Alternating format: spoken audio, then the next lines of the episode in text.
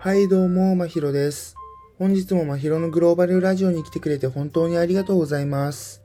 今回は Spotify がライブ機能を追加する動きをしたことについて話していきます。おそらくクラブハウスへの対抗策だと思います。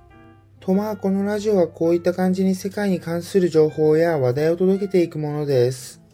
通勤中やテレワーク時の休憩時間に BGM などとして活用してください。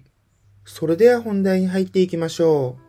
う。音楽ストリーミング市場で圧倒的な存在感を出している Spotify ですが、ライブオーディオにおいては最近話題となっているクラブハウスに遅れをとっています。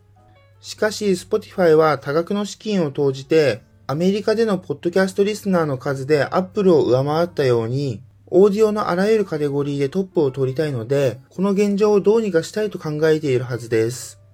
実際にライブオーディオのロッカールームを運営しているベティラボズを買収して、クラブハウスが盛り上げたライブオーディオ市場に参入しようとしています。で、当然そこでもクラブハウスを打ち負かしてトップに立とうとしていくでしょう。僕個人としては十分に可能性はあると思います。というのも最初はクラブハウスブームがすごかったですが、今は初期に比べると落ち着いているからです。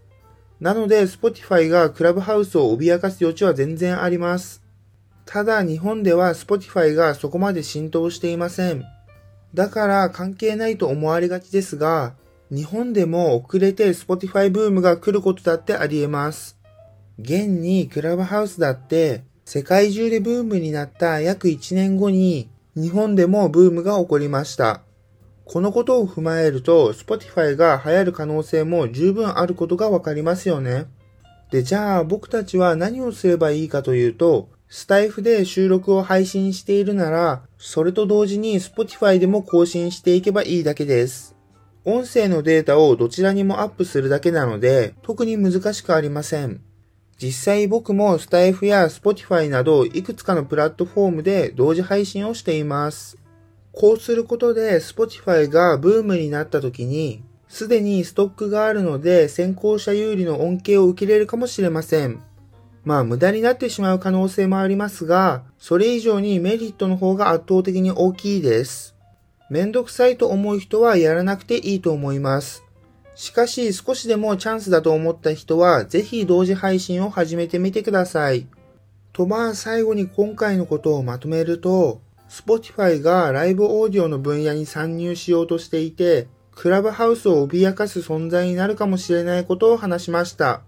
で、日本でもこれから Spotify ブームが来るかもしれないので、今のうちに同時配信を始めた方がいいよね、という話でしたね。とはいえ、まだどんな感じのサービスを展開するかは明かされていないから、どうなっていくかはわかりません。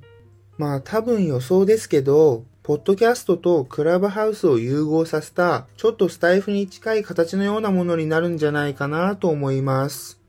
どういうプラットフォームになっていくのか楽しみにしておきましょう。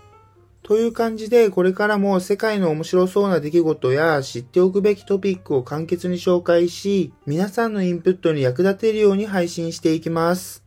最後まで聞いていただきありがとうございました。もし今回のラジオを聞いて役に立ったなと少しでも思ったら、フォローといいねをしてくれたらとても嬉しいです。それではまた次のポッドキャストでお会いしましょう。